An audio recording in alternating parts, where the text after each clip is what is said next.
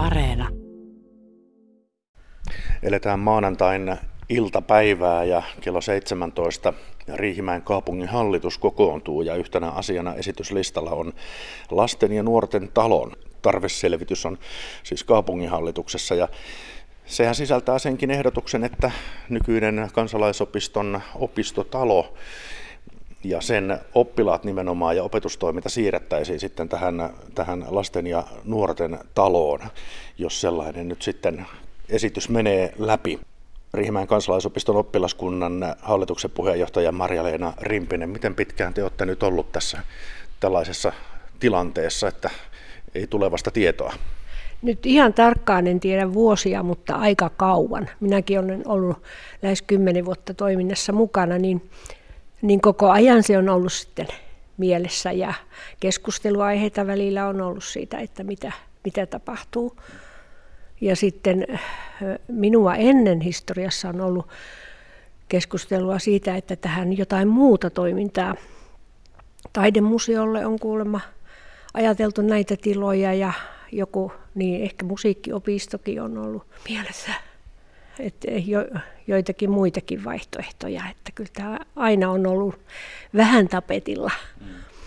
Ja ilmeisesti Riihimäki-ryhmässä on käyty aika vilkastakin keskustelua tästä. Kyllä, kyllä. Kaksi vuotta sittenhän valtuustossa oli, oli tämä äh, palveluverkkosuunnitelma esillä. Ja silloin meidän oppilaskunnan jäseniä siellä oli kuuntelemassa tätä, mutta silloinkaan ei ollut mitään mainintaa siitä, että mitä tapahtuu opistotalolle sitten, kun joskus tulee uusi. Niin, me ollaan nyt täällä opistotalon juhlasalissa, täällä on näyttämö ja täällä on iso sali, tuolla nurkassa on, on tuota piano, on äänentoistoa, on äh, valoisuutta, mitäs tästä nyt voisi vielä poimia, vähän taidettakin seinällä.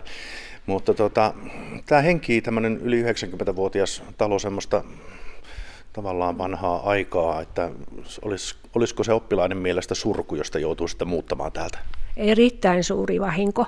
Kyllä koko Riihimäen asukkaille tämä on aika tärkeä paikka, sen olen kuullut, että, että kyllä vaikka Facebook-kommentteja on paljon tullut, niin varmasti moni vanhempi ihminen vielä muistaa ne alkuajatkin, jopa ei nyt ehkä 90 vuoden takaa, mutta kuitenkin aika pitkältä.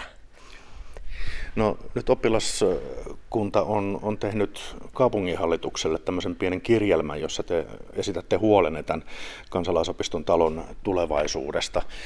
Tähän on suojeltu rakennuskin, eikö, eikö vaan?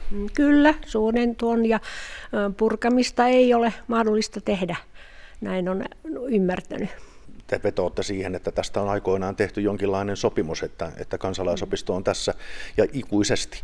Niin, opiskelutarkoitukseen on tämä rakennus ja tuo viereinen tonttikin on aikoinaan ajateltu opiskelu. Ja siellähän vanha kutomo sijaitsikin, että, että siihen on nyt rakennettu uusi hieno kerrostalo tilalla ja Kutomo edelleenkin tarvitsee tiloja. Ne ovat tuolla väliaikaisissa tiloissa ja, ja kaksi vuotta, kolme vuottakin on haettu uusia tiloja. Ja, että tiloja tarvitaan, että ei tämä talokaan jäisi tyhjäksi. Onko tota, näistä ehdotuksista nyt sitten teille pidetty minkäännäköistä tilaisuutta? Mitä tilalle, jos te tästä lähdette? Ei, ei se, tällaista ei ole. Sen takia herät, herätimmekin keskustelua, että, että mitään kannanottoja ja mielipiteitä ei, ei ole virallisesti kuultu, että, että voitaisiin yleisesti keskustella tämän talon kohtalosta.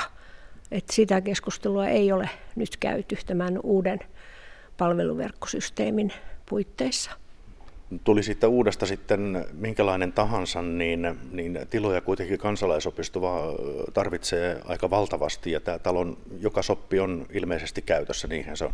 No kyllä, kyllä. Käyttöä on, että siitä on tehty selvityksiä ja listoja kovastikin.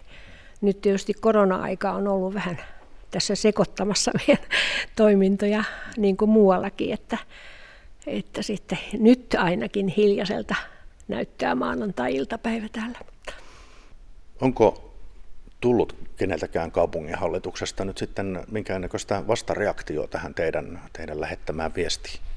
Nyt en ainakaan ole huomannut, tosin en kauhean ahkerasti ole nyt tänä päivänä sähköpostiani tutkailut, että, mutta ei ole tullut kommentteja.